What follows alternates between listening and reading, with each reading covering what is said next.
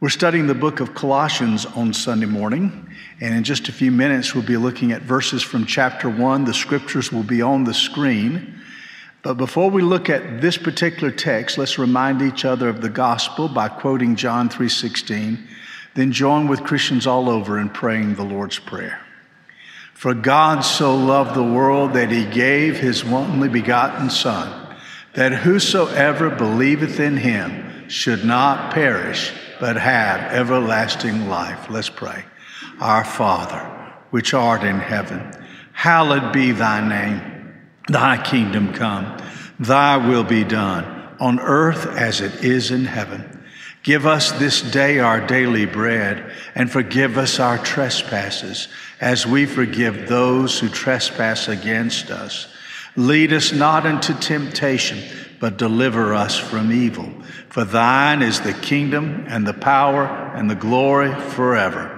Amen. Colossians 1, verse 20.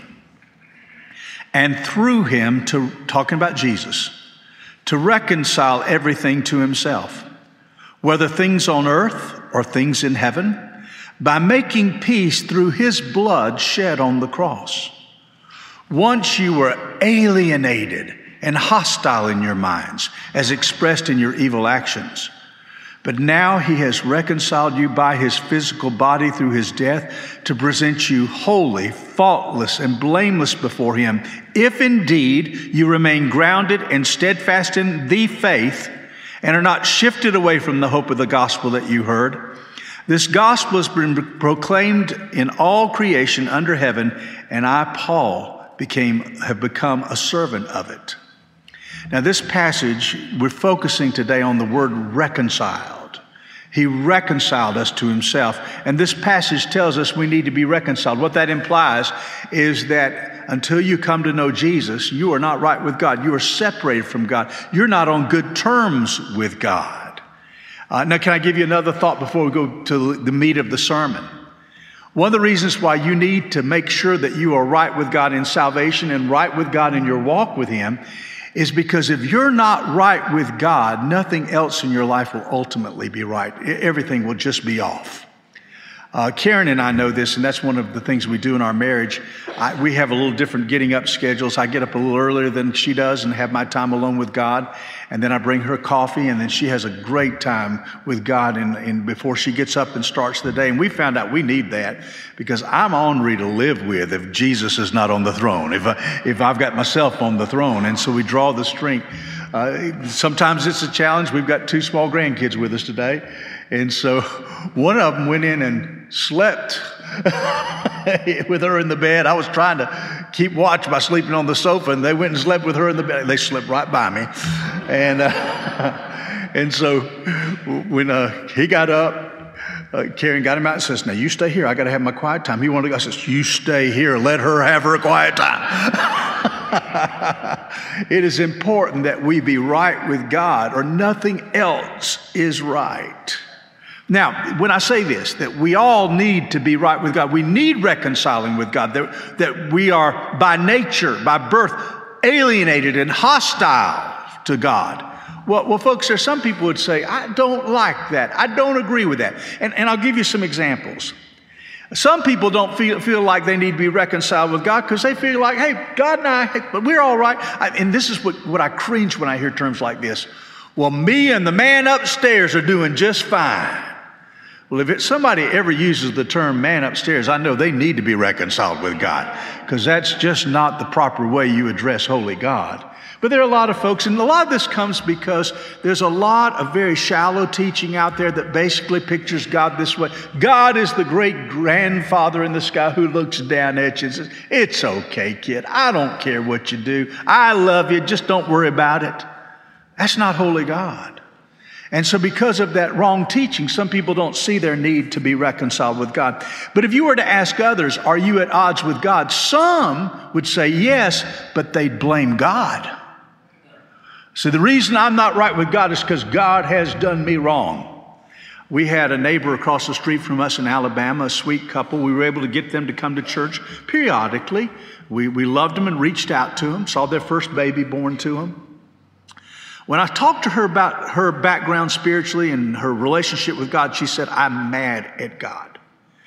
And she said, I'm mad at God because he took my dad too early. And I said, Well, how did he die? And her di- dad died of cirrhosis of the liver because he was an alcoholic.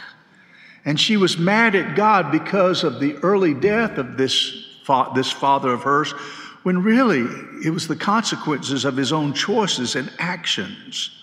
So, the bottom line truth here in this passage is we need to be reconciled with God. Reconciled implies we're not in a right relationship with God. And you see the depth of it in chapter 1, verse 21. Look here. Once you were alienated and hostile in your minds as expressed in your evil actions. So we're not just alienated, we're hostile in our mind, we're hostile in our actions. Some are hostile in their mind, like my neighbor across the street, and she was angry at God. Some are hostile in their minds because they've read the Bible. They don't like what they're reading in the Bible, especially in our culture in this day and time.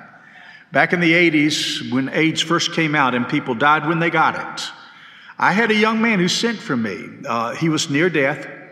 When I walked in, he just, I, I said, tell, tell me why you called for me. He said, I went to your church, but I got the feeling that God was against me. And to be honest with you, I got tired of beating my head up against God's laws. So I embraced who I am. I moved to, to Atlanta, embraced my homosexuality. And I just don't believe that I, I want anything to do with the Christianity will not let me be who I am. And, and I shared with him, I said, Can I share with you a few things I think you might have wrong? First of all, I want you to know God's never been against you. He loves you. He loves you so much, He sent His Son to die for you. But not only that, it's because the Heavenly Father loves you, He gave you those laws. If you had not beat your head up against those laws, you wouldn't be dying right now the way you're dying. Your Heavenly Father didn't want this to happen to you. That's why He gave you those laws. And so we talked, had a good, honest discussion. That was a Tuesday. On Saturday, he called me and said, I'm ready to accept Christ. And I went back to his home and I was able to lead him to Jesus. And on the next Tuesday, he died. So some folks are hostile because they don't like what they're reading in the Bible, alienated in your mind. Some show their hostility to God in another way, and this breaks my heart as well. Some show their hostility toward God by just ignoring Him. Through my years of being a pastor, one of the things that breaks my heart is when I have parents come to me of adult children, they say, My children will not take my phone call. They will not let me come to their house. I go through the holidays longing to be with them, but we are so estranged that I can't be with my children. Or I've had children who've said, My parents have cut me off completely. I would long to be with them, but they won't pick up the phone when I call. They won't answer a text, or they won't.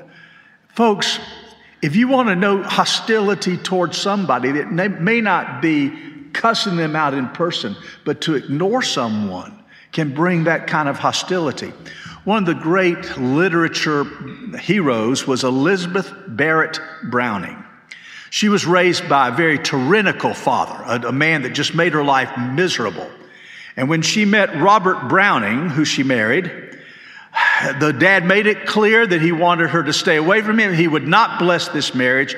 So they went and wed secretly because of her father's disapproval and then immediately moved to Italy, where she spent the rest of her life there. They both, Robert and Elizabeth, did their writing in Italy. But she never forgot her dad and wanted fellowship. So every single week, she would write out by hand a lengthy letter and mailed, mailed it to her dad, hoping that he would read it and see how much she loves him and, and, and respond. And Year after year, she was met only with silence. Ten years after she started writing him, all of a sudden she received a box in the mail. She opened it up, and the box contained every single one of the letters that she had written to her dad, and none of them were opened. The last insult was just sending those letters back. When she died, someone found that box, and someone read those letters, and they published them and those letters are considered to be some of her greatest literary work. The letters from a daughter who longed to be able to just be reconciled with a father who didn't care. How many people are there in this county who never pray? no desire to go to church, don't care to read a Bible and hear from the Heavenly Father. Just ignore them. So here we are, alienated in our minds, but we're also alienated in our actions. Our sins have separated us from God. Isaiah 59, verse 1. Indeed, the Lord's arm is not too weak to save, and his ear is not too deaf to hear but your iniquities are separating you from your God. Your sins have hidden his face from you so that he does not listen. You need to understand this that God is so holy that when we sin, he has to turn his back upon us. Our sins do more than just damage our lives. Our sins put a barrier between us and God. And so here we were, hostile to God, alienated by our mind, hostile to God, alienated by our actions. And then we have this wonderful truth that Jesus came to bring about reconciliation. I'm going to look at those verses in just a moment, but back in our American history, there was a battle between the American fleet and the British. And the American commander brought all the captains of the ships in his fleet to his ship for one last conference as they saw on the horizon the British that they were about to join in battle. And he, this captain, this admiral, knew that two of his captains were feuding with each other, wouldn't talk to each other. So he grabbed the two men and took their hands and joined them together inside of his hand. He said, Gentlemen, the enemy's over there. We've got to go in here together. And I think what Jesus did when he hung between heaven and earth was he took our hand and he took the hand of the Father and he brought the two together. Listen to how reconciliation is focused on the cross in verse 20 and 20 through 22. By making peace through his blood shed on the cross. Once you were alienated and hostile in your minds as expressed in your evil actions, but now he has reconciled you by his physical body through his death to present you holy, faultless, and blameless for them for, for, from before him. Folks, don't take for granted the price that had to be paid for us to be reconciled to God. It took the death of his son. It took the shedding of the blood of the Son of God in order for us to be made right with God. What an incredible price. For God so loved, he gave his only son. Ernest Gordon wrote a book that became a very famous movie. The movie was Miracle on the River Kwai. If you haven't seen it, it's from the 50s, but it was a classic. But the book that he wrote, and it was about his own firsthand true experience in that POW camp. It was called The Miracle on the River Kwai. And every time I've read about people who were prisoners of the Japanese during World War II, it breaks my heart. Just the inhumanity with which they were treated. Uh, Gordon describes what had happened to the British soldiers who were there, who had been captured and had been so mistreated. Listen to this. As conditions steadily worsened, as starvation, exhaustion, and disease took an ever growing toll, the atmosphere in which we lived was increasingly poisoned by selfishness, hatred, and fear. We lived by the rule of the jungle, the survival of the fittest. The weak were trampled underfoot, the sick ignored or resented, the dead forgotten. When a man lay dying, we had no word of mercy. When he cried for help, we turned our heads. And then one day, a shovel changed everything. Now, listen to this part. A shovel changed everything. At the end of each day, the tools were collected from the work party. On one occasion, a Japanese guard shouted that a shovel was missing from that group, demanded to know which man had taken it. He began to rant and rave, working himself up into a paranoid fury, and ordered whoever was guilty to step forward, and no one moved. So he began to shout, All die, all die. And he picked up his rifle to begin shooting and killing everybody in that group when all of a sudden one man stood up. And the Japanese guard was so outraged that he turned the, the gun around and literally, with the butt of the rifle, he beat the man to death. Listen to the book again. Word of this spread. Oh, by the way, when they came back to the camp, Went back to the shed, counted again. There was no missing shovel. It had all been a miscount, and that man had stepped forward to save his friends. Word of this spread like wildfire through the whole camp. An innocent man had been willing to die to save others. This man's, one, man's selfless sacrifice revolutionized the camp's atmosphere. The men began to treat each other like brothers with care and kindness. Death, he said, Gordon said, was still with us, but we were slowly, slowly being freed from its destructive grip. Folks, here's what happens. You need to know this. When it grips you, when you realize that one died for all. Look with me at 2 Corinthians 5. I want to show you this in the scriptures. For the love of Christ compels us, since we've reached this conclusion, that one died for all. Therefore, all died. Now, look at the next verse. He died for all so that those who live should no longer live for themselves, but for the one who died for them and was raised. The price of our being reconciled is that Jesus stepped forward.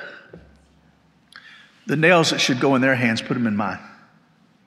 The blows they should receive, I'll take those blows. And unselfishly, He took our place. He died for us. That ought to melt our hearts. That ought to make those who didn't care about God or running from God run toward Him. That's what God longs for. And everything ought to change when we reconcile, when we recognize the price of being reconciled. Now, with that said, I'm going to come to the most hard to interpret verse, verse 23. So look with me here and then I'll try to explain it to you.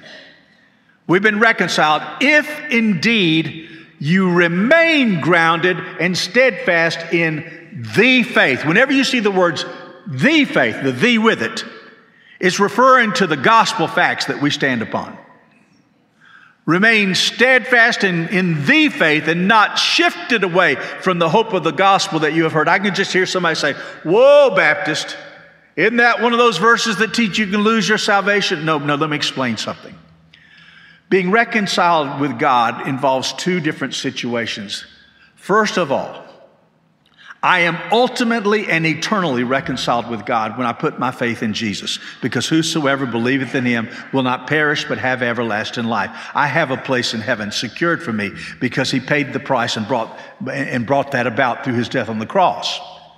But there's another aspect of salvation that I need to value as well, because I wasn't just saved to go to heaven.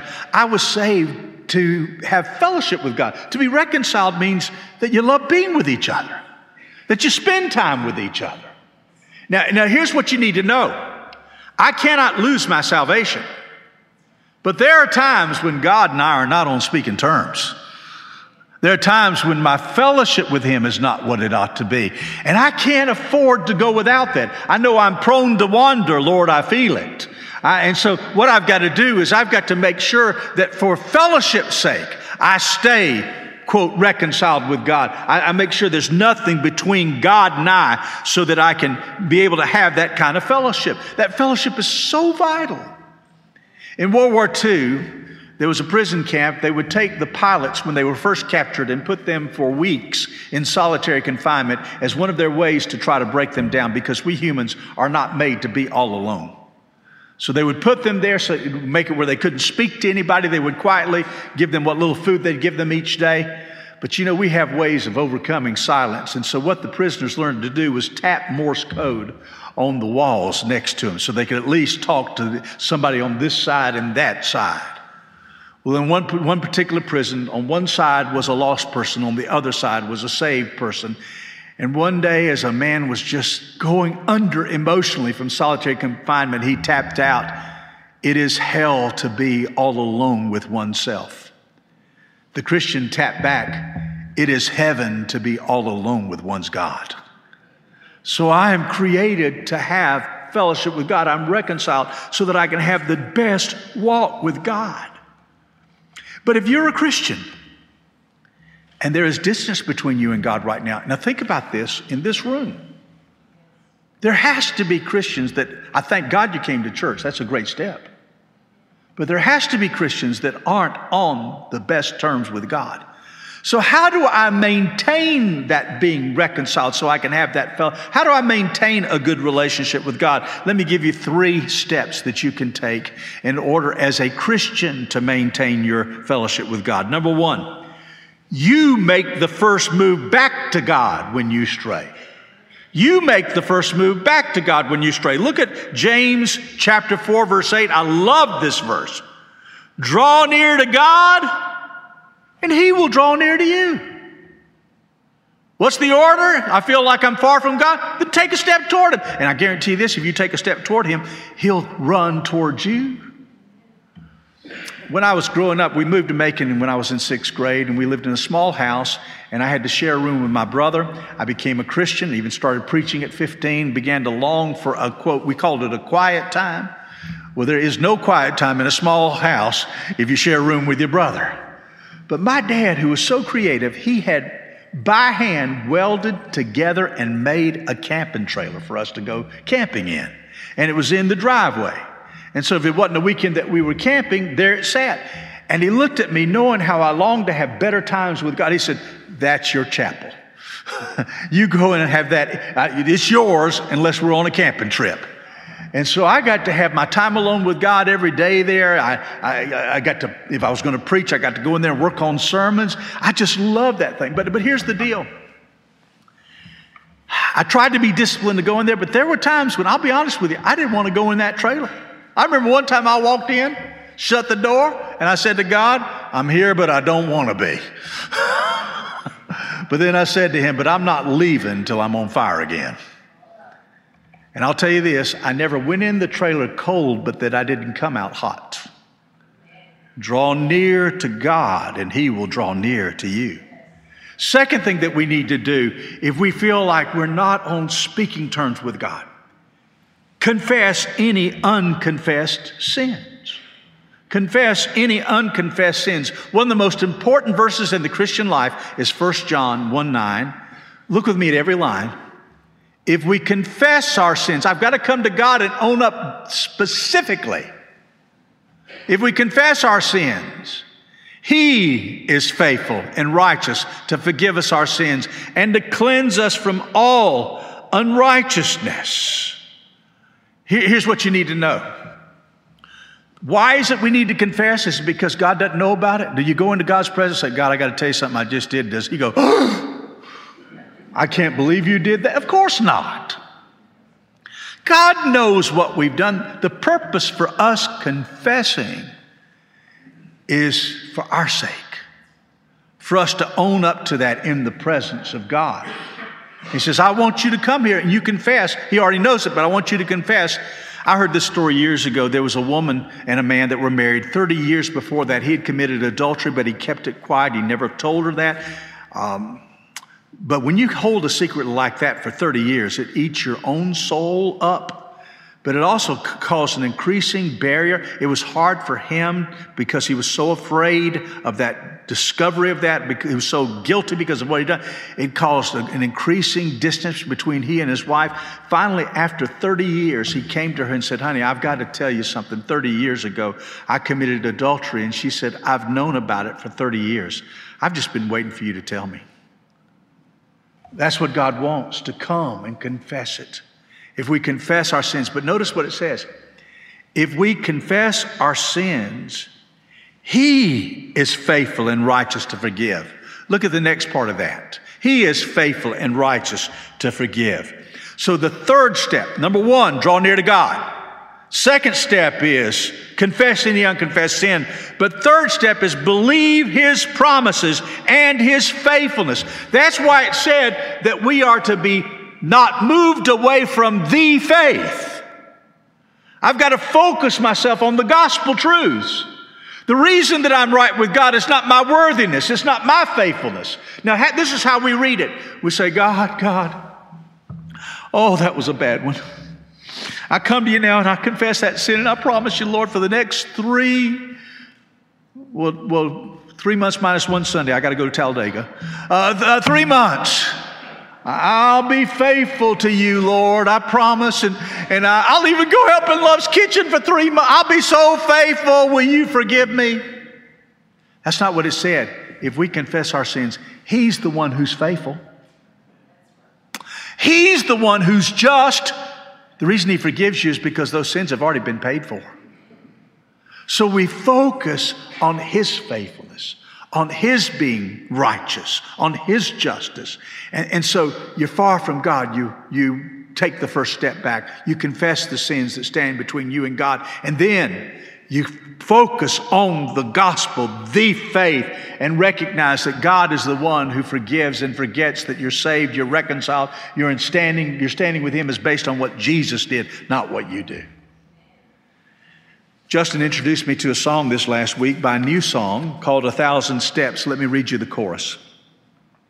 If there were a thousand steps between you and God, and you could see no way across the great divide, just take one step toward his loving arms, and he'll take the 999. Isn't that good? A thousand steps between you and God. You take one, he takes the 999. You know what he does? It's like the father of the prodigal son. As soon as he sees you coming, he runs towards you now, Chasen's coming to the piano. I'm going to have him play quietly now. And this is what I want. I want to take some time for you to make sure that you're reconciled with God. If you've never put your faith in Jesus as Savior, then, you're, then you need to have that first initial reconciliation of salvation. Say, Jesus, save me. I trust what you did for me on the cross. But how then I want each one of us in God's presence say, God, is there anything between you and me today? And then you draw near here to Him by that step. You confess what He shows you, and you stand on His promise. Chase and play for us, and we'll just be quiet for a while.